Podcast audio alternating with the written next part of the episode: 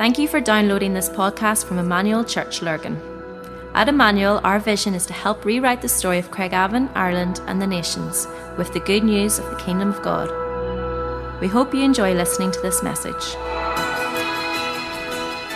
Good afternoon, everyone. Thank you. Thank you, Dolores. Good afternoon, everyone else, aside from Dolores in the room this morning. Good to be together. We kicked off, obviously we've been on a bit of our summer rhythm, summer months, which is slightly different sort of a feel that's going on with it. But last week, Phil began to introduce, we're going to be taking you through the book of James over the rest of our weeks here over the summer months. This really great, practical, but yet rich, life-giving book. And last week, Phil focused on James 1, verse 1. Didn't really get very far, sure he didn't. James 1, verse 1, amazing teach that he brought last week. And this week, we're going to just continue to explore the rest of James chapter 1. We're going to read that together just in a little while as we go through. And this is the hope as we do this, you know, the reality that for all of us, we would just realize there's a word that the Spirit desires to speak to you personally this morning. There's certain things that I felt the Lord speak to me through the reading of James chapter 1 this week, which I want to bring to you. But what I want to do at the very beginning, we're going to actually take time to just read the passage and allow the Spirit to speak to you, because He desires to do that. Before we jump into it, just there was an image that caught me this week. And as I looked at this image, it reminded me, I guess, a lot of our church family, right? And I recognize that there's lots and lots of different personalities in the room. And so I saw this during the week. Some of you might have seen this online. And this reality that for introverts and extroverts, they engage with church just in different ways. And so for many of the introverts, the ones, you know, just would rather just be in their own in the wee corner, dark space, somewhere, you know, on their own. This is how they view, like, coming to church on a Sunday. And so if you were here at the beginning, you would have been part of the amazing moment when Rick says, turn around and say hello to some people sitting around you. Some of you absolutely love that moment. Some people absolutely detest that moment. For the introvert, when it comes to this, particularly on a Sunday, this is how they prepare in their mind. So from 6 a.m. through to 9 a.m., this is roughly what they would be saying. They're preparing to turn and greet their neighbor, right? There's a 3-hour preparation in this moment, because this is a big, big, big moment for the introverts. And then they have in their heads, they're thinking somewhere between 9 and 9:15, somewhere in there, I'm actually going to have to turn and greet my neighbor. They've prepared this. And then they've pretty much booked out the rest of the day to recover from having to turn and to greet their neighbors. For many people, as they come to church, maybe this is why some people don't actually come until, like, after we do this part, and people come a bit later into church. For some people, they hate it, and yet for other people, like I shared this with staff. Gemma and I were saying, you know, we're the sort of people that just want to go and sit, like, in the busiest part so that we can get more hugs and get speaking to more and more people as we do it. The beautiful way is with the scriptures is that we all have different personalities. Introverts, extroverts, internal processors, external processors, people who engage in lots and lots and lots of different ways. And yet, the scriptures and what we even read this morning and we see in the letter of James, it speaks to us all. As the Lord comes, regardless of our personalities, there's a word that He speaks to all of us. And so what we do, so for all of us, there's an expectation, Holy Spirit, would you speak to me? Where I'm at in this moment, would you speak to me? And so we're going to just open the scriptures. Before I bring what I feel the Lord's led in my heart, I want you to hear from the Lord yourself. And so we're going to read James chapter 1. It's all going to be on the screen. You can follow along as you go through as well, as we journey through with this. But James chapter 1 says this, James, a servant of God and of the Lord Jesus Christ, to the 12 tribes scattered among the nations, greetings. Consider it pure joy, my brothers and sisters, whenever you face trials of many kinds, because you know that the testing of your faith produces perseverance. Let perseverance finish its works, so that you may be mature and complete, not lacking anything. If any of you lacks wisdom, you should ask God, who gives generously to all without finding fault, and it will be given to you. But when you ask, you must believe and not doubt, because the one who doubts is like a wave of the sea, blown and tossed by the wind. That person should not expect to receive anything from the Lord, Such a person is double-minded and unstable in all they do. Believers in humble circumstances ought to take pride in their high position, but the rich should take pride in their humiliation, since they will pass away like a wild flower. For the sun rises with scorching heat and withers the plant. It blossoms, falls, and its beauty is destroyed. In the same way, the rich will fade away even when they go about their business. Blessed is the one who perseveres under trial, because having stood the test, that person will receive the crown of life that the Lord has promised to those who love him. When tempted, no one should say, "God is tempting me," for God cannot be tempted by evil, nor does he tempt anyone. But each person is tempted when they are dragged away by their own evil desire and enticed. Then, after desire has conceived, it gives birth to sin, and sin, when it is fully grown, gives birth to death. Don't be deceived, my dear brothers and sisters. Every good and perfect gift is from above, coming down from the Father of the heavenly lights, who does not change like shifting shadows. He chose to give us birth through the word of truth, that we might be a kind of first fruits of all he created. My dear brothers and sisters, get the heart of James in this, speaking to all of us. My dear brothers and sisters, take note of this. Listen up. Everyone should be quick to listen, slow to speak, slow to become angry, because human anger does not produce the righteousness that God desires. Therefore, get rid of all moral filth, evil that is prevalent, and humbly accept the word planted in you, which can save you. Do not merely listen to the word and so deceive yourselves. Do what it says. Anyone who listens to the word but does not do what it says is like someone who looks at his face in a mirror and, after looking at himself, goes away and immediately forgets what he looks like. But whoever looks intently into the perfect law that gives freedom and continues in it, not forgetting what they have heard, but doing it, they will be blessed in what they do. Those who consider themselves religious and yet do not keep a tight rein on their tongues deceive themselves, and their religion is worthless. Religion that God our Father accepts as pure and faultless is this: to look after the orphans and widows in their distress, and to keep oneself from being polluted by the world. Let's just take a moment, can we, just in stillness, allow the Spirit just to whisper even to our own souls this morning.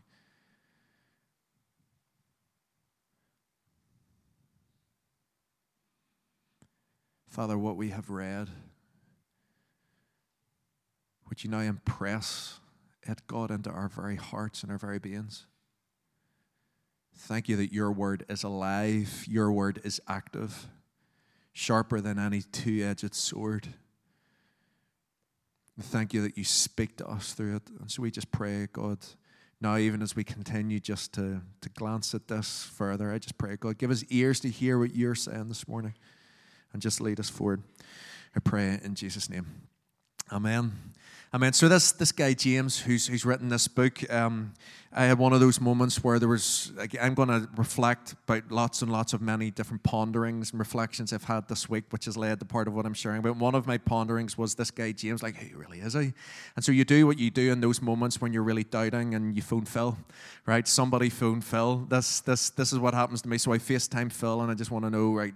So let's talk about this guy James. I know there's James and John, the sons of Zebedee, so it's not him, and we're saying this is Jesus. His brother, and yet in Luke chapter 9 there's a list of the 12 disciples, and it says that this guy James is part of the 12, his son of Alphaeus. My head's exploding all over the place. I'm like, Phil, help me out with my crisis of faith, what's going on in this moment? And Phil, we have this conversation that's spiraling out, and we're learning from each other. And the reality is, while there's part of an unknown who Alphaeus maybe fully is, and I don't think we fully landed on an answer as we discussed it, the reality and the truth that we need to hold on to with this, what Phil brought last week, this guy James, regardless of whether he's part of the original 12 or not, he was a leader in the church. But the thing that was really crucial that Phil brought last week, James was actually the brother of Jesus, right? So grasp this.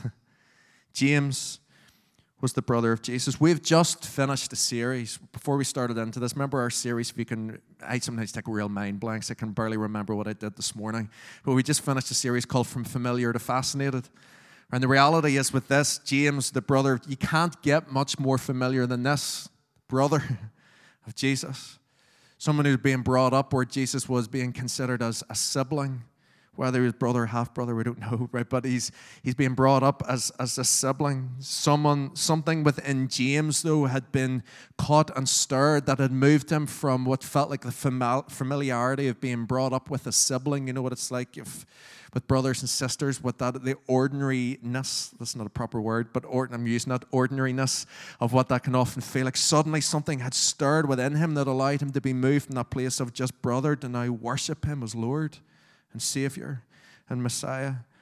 And James, this what he is trying to portray to the church and to allow us and to lead into. This is my prayer for us today, that even as we just concluded with that series, similarly it would be today for us, that even in what feels like the normality of even what we read in some of these verses, the normality of even as we go through these summer months, this is my prayer that we would catch in fresh ways, have a fresh understanding of who Jesus is and how he is relating to us, and that we would engage with him in fresh and wondrous ways. James moves beyond just seeing him as an earthly brother, sees the divinity that is alive in him. And James, what he does with this, and this is pretty much what the book of James is about, as he has watched his brother, as he has seen him live out his life, and particularly in those latter years, there's something about the reality of what real, genuine faith looks like that Jane has witnessed, he has seen, he has evidenced it in his brother, Jesus, that suddenly has come alive in him, that has made him realize that this is the Messiah, this is the Son of God, that has allowed him to sidestep, it's just my brother. He's moved past all of that, and he's been caught, and he's come alive in the love, and this is what James is now trying to articulate to the church. It's like he's saying to everybody, this is what genuine faith looks like. I've seen it in my brother. He's trying to portray now to the church, brothers and sisters, this is what faith in Jesus Christ is all about. And this is why we would say it's a very practical book. It is, but it's a very hard-hitting book. As we call ourselves believers, as we call ourselves followers of Jesus, this is the level of life and love that we're being called into. Genuine faith looks like something. The guys over the next number of weeks are going to be unpacking each of the chapters as we go through, and we're going to be able to glimpse a little bit more closely what some of the different ways that this practical faith starts to play out. So just three simple points, first and last, or a bit more quicker. Three simple ways that I felt spoken to this week that I just want to leave with us this morning. When it comes to this idea of genuine faith and what it actually looks like, what James starts to allow us to see is that genuine faith means that for all of us in our lives, there's these moments where it means that we have to endure with patience.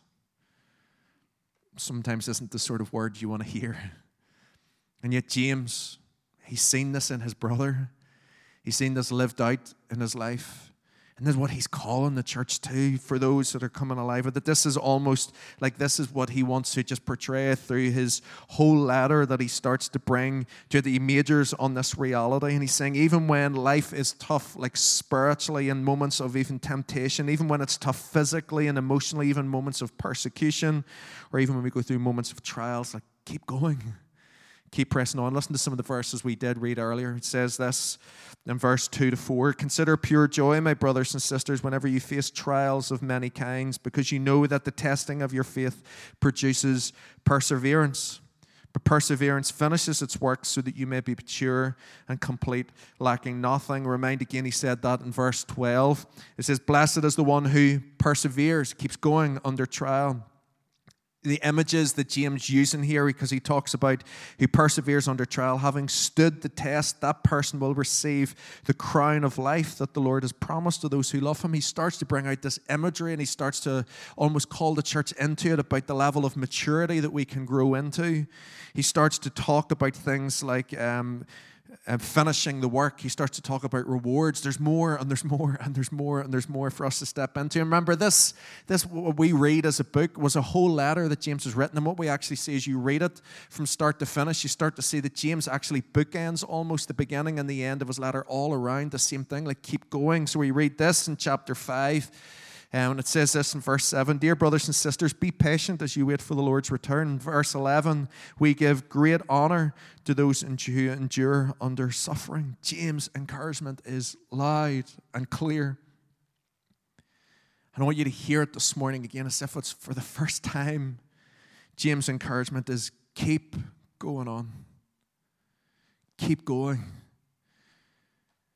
This is almost like the call of and the cry of heaven over us through James to us as sons and daughters. Keep going. Don't give up. Don't stop. Keep going. It's similar to Jesus' commendation of the church of Ephesus in the book of Revelations.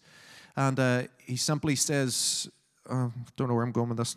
Don't know where that verse is. It's not on the screen. But it simply says this, "I know your deeds, your hard work, and your perseverance." And he's saying this to the church. I know this. He almost like he cheers them on. I see your perseverance that you have. And I wonder how many times James witnessed this in his brother's life.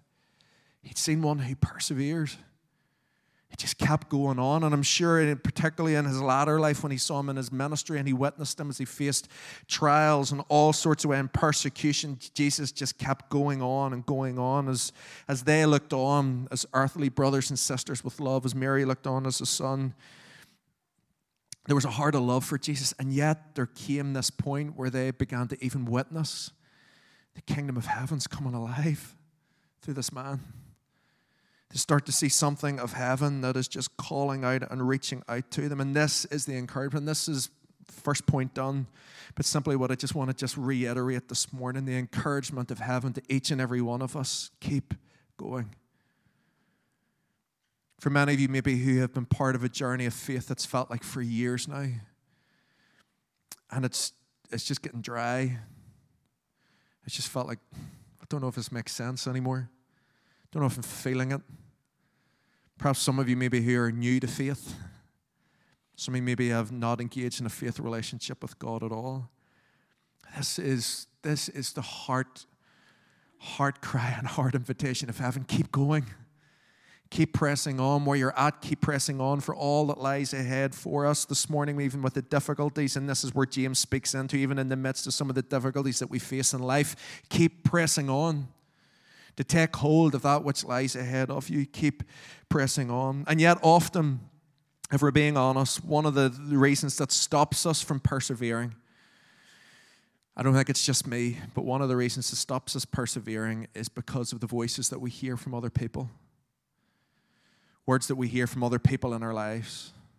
What we see and we experience even in culture and those around us in society, which their words and their voice and their narrative just beats with a different rhythm to that of the kingdom. And yet we are so easily influenced by the words of other people, and because of that we so easily stop and we don't persevere because of what other people would say. And this is why it leads me to the second point, the main point of what I want to say today, this really well-known word. And James says this, if you want to live into a measure of genuine faith, if you want to experience what this genuine faith is about, and this is his encouragement, then we need to recognize that genuine faith longs to listen.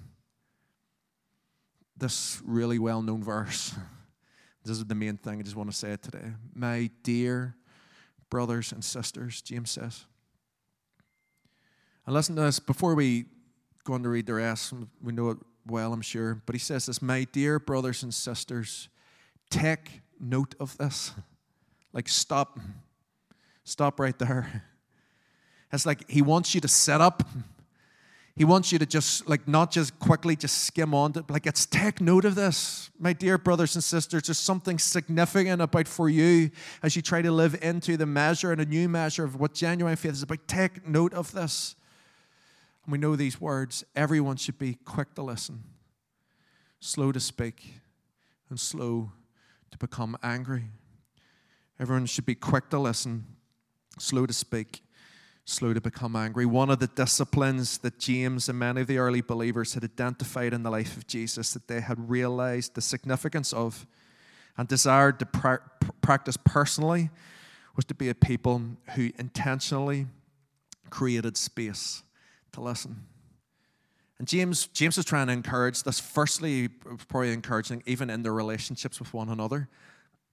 We would talk about this quite a bit, you know, in marriage preparation courses, in counseling settings. When there's breakdowns between people relationally, one of the things that we encourage people to do is we get into space, we mediate a conversation, and between the two. So let's just say, for example, right, there's a big issue between Phil and Rick, right? The two of them have like fallen out with one another, right? And so we're mediating. Imagine, right? It will never happen, but just imagine us. So like Phil has got issues with Rick's hairstyle, for example, right? And just isn't liking it, and something about it. And so there's something that's happened with this. And so what we're doing is we're mediating a conversation. And one of the things which we do with the people is we cause them to reflect back. And so as Phil starts to share what his issue is, and it's more than just the hairstyle, there's something else that's going on, what we encourage people to do is to reflect or to mirror back, okay, so what I hear you saying is, and Rick would reflect back, it's obviously something more than a hairstyle thing, right, that's going on here. He'd reflect back, and Phil would say, no, that's not what I'm saying. And Phil, so we would encourage, right, well, why don't you say again what it is? And until it gets to a point where Rick's able to say, as he mirrors back, what I hear you saying is, and suddenly Phil's like, no, that is what I'm saying. You see, in this moment when James, as he's calling us to, is that we would be a people that would be quick to listen. We need to understand the reality and the significance of what it is to genuinely listen. When it moves beyond our feelings, when it moves beyond some of our thoughts, which are so easily misled by, but what is truly being. So in terms of our relationship connections with one another, this is why it's really important. Don't just quickly fly off the handle. Don't just feel like you got to say something just for the sake of it. Don't be getting angry. James is saying, actually be quick to listen. Take time to genuinely listen. And it's not as if, you know what it's like for parents where, as they're with their children, would you just listen to me? Sometimes even in our conversations between one another, would you just listen to me? It's not that we're saying, would you just allow me just to spout off the thing that I want to say, just so I feel like I've ticked my box and I've said it. It's like, would you actually listen to me? Would you hear what I'm saying? Would you take it out? And this is what James is trying to impress in terms of our relationships. But yet, for us, what James is trying to lead us into is that when it comes to this idea of what genuine faith in Jesus is all about, it begins ultimately with this place of, are we in a place of really listening to God? And I'm not talking about you quickly skimming over a verse just for the sake of ticking a box to say you've done your quiet time. Are we genuinely creating space and capacity in our life to listen to God? And this is where I want to say this. So back to where I began, the introverts, extroverts, internal processors, external processors. We've all got different ways of doing things, right? And yet James says, everybody, take note of this. Regardless of your personality style and whatever way you like to engage, everyone take note of this. You must be quick to listen. Like genuinely listen. As the Father desires to speak, you must be quick to listen. James calls the early church to step into this deepening level. Again, we need to hunger after the voice of God. In the 4th century, As the Roman Empire went into decline, a group of Christians who became known in church history as the Desert Fathers and Mothers, they were a group of people who were just hungry for more of God in their lives. And what happened was they went from Roman Empire and they moved into the desert just in the north of Africa. So they went into this really isolated, desolated place. And they went into with an intention of just one or two things. Firstly, they went into this space. They were intentional in moving into this space so that they could get time for prayer with God, and that in this moment of prayer, that again, that it wasn't just about them being able to say the things to God that they wanted to say. They were creating space and capacity so that they could listen to the Father. And they had this line that went like this. It said, we retreat from the world for the world. We retreat from the world for the world. You see, to be a person filled with a level of genuine faith, which affects not just our own souls, but the world around us, and to live as active and genuine believers in our day, we need to hunger almost with a desperation to hear the voice of the Father. Like the Desert Fathers and Mothers, we need to cut off the noise around us from other people, from devices, from whatever else easily takes our attention, so that we can withdraw frequently. I'm not talking about trying to almost like live like monks where you're not engaging with anybody, but I'm saying whereas we create space and time in our day, in our moments, where it's just us alone with God, everything else shut off.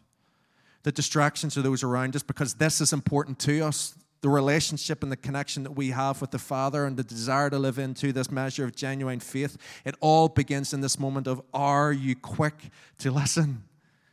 What are some of the things that we're quick to do instead? Some of the things that we give our time to, and yet James is saying, be quick to listen. How do we create the space for us? It reminds me of the passage, well-known one in Matthew 16 and 17. We're not going to take time to read it, but you know what it's about? It's called, it's all about the transfiguration, where Jesus goes up a mountain, and it's in this place. This is the significance, is Jesus goes up in the mountains. This is his place of encountering God. This is like for the Desert Fathers and Mothers. This was his place of withdrawing and getting away. And he goes up this mountain with Peter, James, and John, which led me into my phone call with Phil. It's like, it's a different James, right? So we were chatting about this. And as they go up the mountain into this place, the disciples, they get a glimpse of a true measure of encounter. They see Jesus' face and his clothes shine brilliant white. Moses and Elijah, the ones who represented the law and the prophets, appear. And there with all of heaven, they place all the glory and all the honor on Jesus. And yet again, like even as I think about this, it's just where my mind just, my mind's in other places as I read this, and that's where I start to question. This time we read about this in Matthew chapter 16 and Matthew 17, because these guys are up the mountain, they witness it, and they record it for us. I wonder how many other times when Jesus went up in mountains, and as he got time alone with the Father, was there those moments where just heaven touched earth? In those moments of encounter when God spoke clearly and Jesus created space to listen, and we probably would have heard these words, for example, that you would say, I'll come back to that in a wee second, where heaven would have said this is my son whom I love, and I'm so well pleased. I wonder how many times Jesus heard these words clearly from his Father as he created space and capacity and time aside from the distractions of the world. You're my son, I love you. And yet, heaven, the command that is given in this moment of the transfiguration, this is the word of the Father, where James is almost trying to reiterate this to the church. This is my son. Listen to him. Like genuinely listen to him. Allow yourself to be stirred and to be moved by the words of the Son. And so theologians believe that where the transfiguration happened was in Mount Hermon. And this is it here. It's 10,000-foot climb. And so for Jesus, when it says he withdrew up a mountain, it's much more than he went for a nice wee walk in Newcastle, right?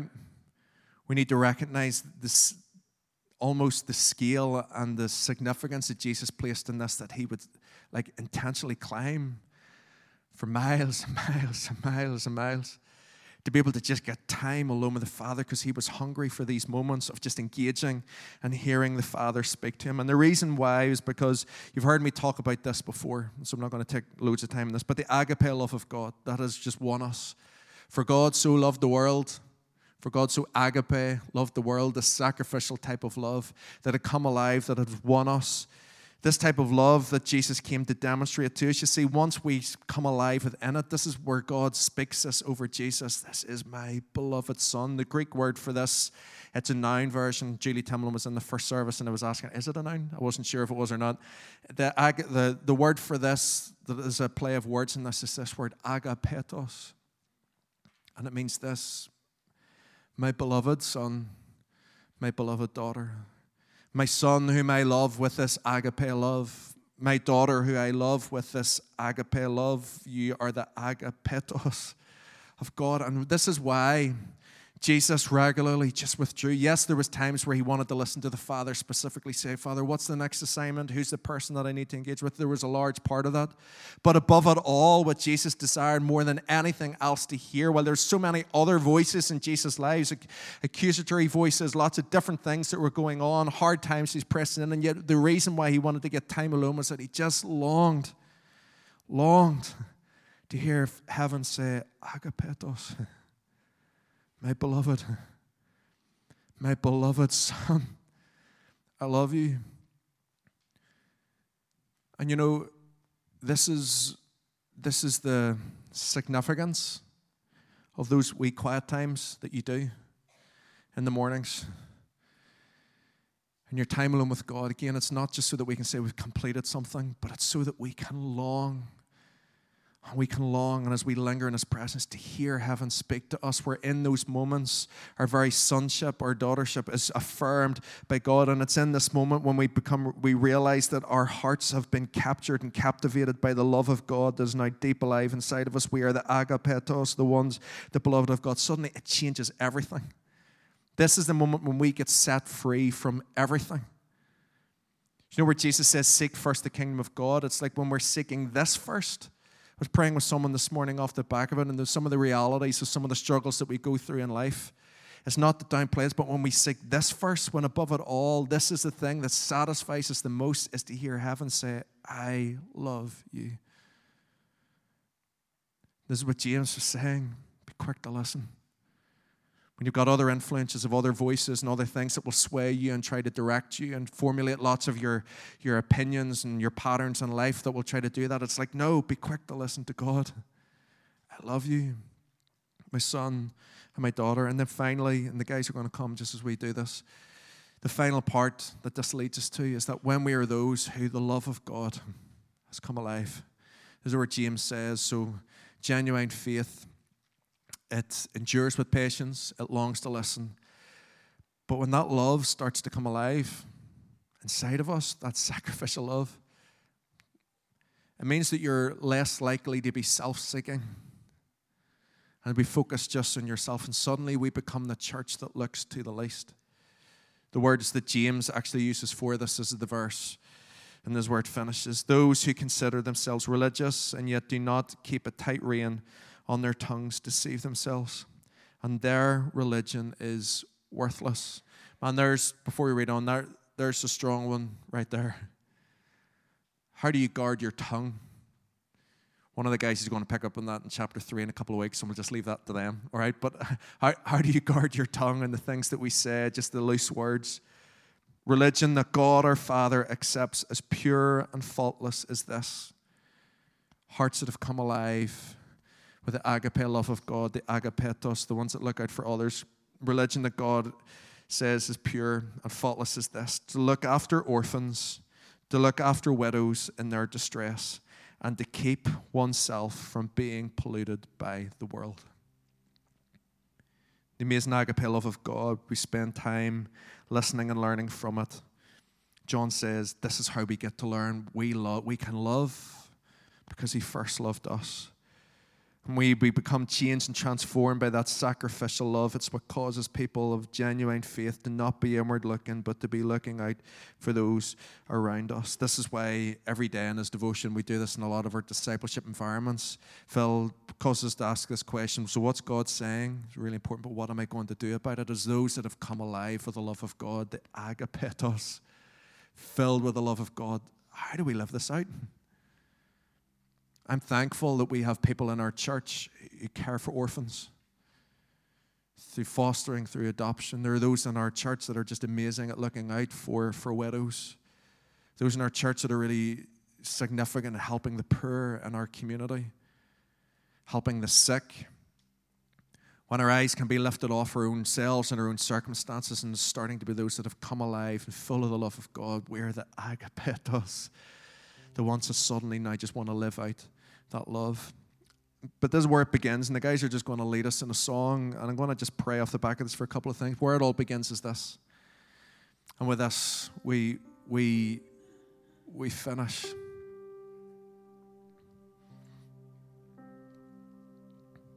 If there's one thing you can hear from what I'm saying this morning, it's this.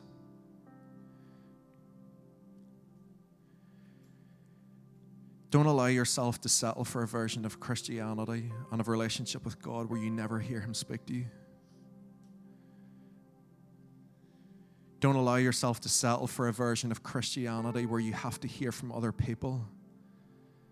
What I want you to hear this morning is that what is available to all of us as we are quick to listen and intentionally listen is that we can hear the Father say, I love you, my agapetos. So I would love you to just stand with me. We're just going to sing a song that almost just worships and prays this over our lives. And then I'm going to just pray briefly for us just as we close. But stand with me, will you? This song, I Am Your Beloved. It's a song you've maybe heard before, but the guys are going to sing it, just verse and a chorus, just a couple of times. And with us, let's just sing this and allow the words just to wash over our souls, just as we close, just in reading this passage.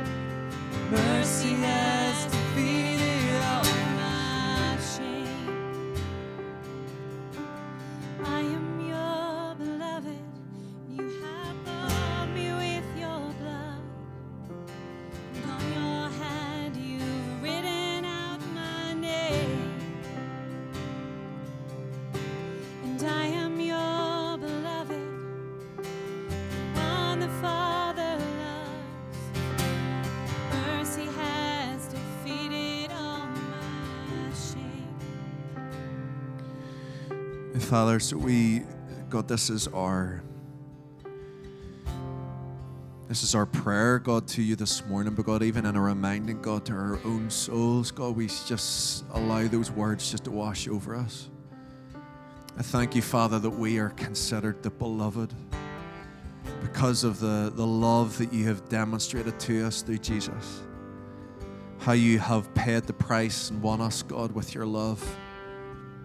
And yet I thank you, God, that in this place of being the beloved of God, that Jesus, you desire to lead us and to encounter us. God, I pray that it's in that space, God, of knowing who we fully are before you, sons and daughters, won by your love, fueled by your love, living out your love. God, I pray that we would be intentional in being those who would withdraw from the world for the world. I pray, Lord, over us all, God, this day, but I pray, Lord, over us even in these summer rhythms, God, and in these summer months, and in an ongoing way, Lord, there would be a rhythm that would be established within us where we just hunger and thirst for you above all else. To position ourselves and to center ourselves with you, Father, almost like Jesus going up that mountain. To allow ourselves to hear you speak over us and affirm us, you are my beloved. And God, I just pray, Lord, that as we do that, Lord, it would just arrest our hearts. It would free our souls. Go where other things would want to hold us, God, and capture us, God, and keep us captive and held in a place, God, where we just feel like we can't move or maneuver. God, I just pray it would be a freeing moment. God, I pray even today, Lord, and in this room and in this gathering, God, for those maybe have just felt like where their life and their journey with you has been going nowhere. Lord, I just pray, Lord, a freeing moment right now in the name of Jesus. God, I pray a freeing moment in the name of Jesus, God, where you would just set us free because of your love that has come alive within us. And God, I pray even, Lord, for those in the room this morning, God, maybe if there's any individuals, God, who have even questioned even around life and the worth of going on, God, we hear the words that James even speaks this morning of keep going on. We press on, God, to take hold. And God, I just pray that today as we center ourselves in your love afresh, God, I pray that our joy would be made complete, God, not because of what is happening around us necessarily in our lives, but because we just know that we are yours. We are loved by the Father. I just pray for the hunger to grow in our lives to hear those words afresh each and every day. So, Father, we say, we love you. What a joy that it is to be your children, your sons, and your daughters. And we thank you for your love. We just repeat and reflect back to you, we love you. Bless us and be with us, God, the rest of this day, and bless us this week, we pray. In Jesus' name. Amen, amen. Guys, if there's anybody who just would love prayer this morning, there's a few people waited behind off the back of the first service. We would love to pray with you. There's space at the front with us here. But we just pray the blessing of God over you this week and all you do. Kids are in kids ministry. Let's go get them as well. And God bless you. We hope you enjoyed listening to this podcast. For more information about our church and all that we do, please visit our website at emmanuel-church.co.uk.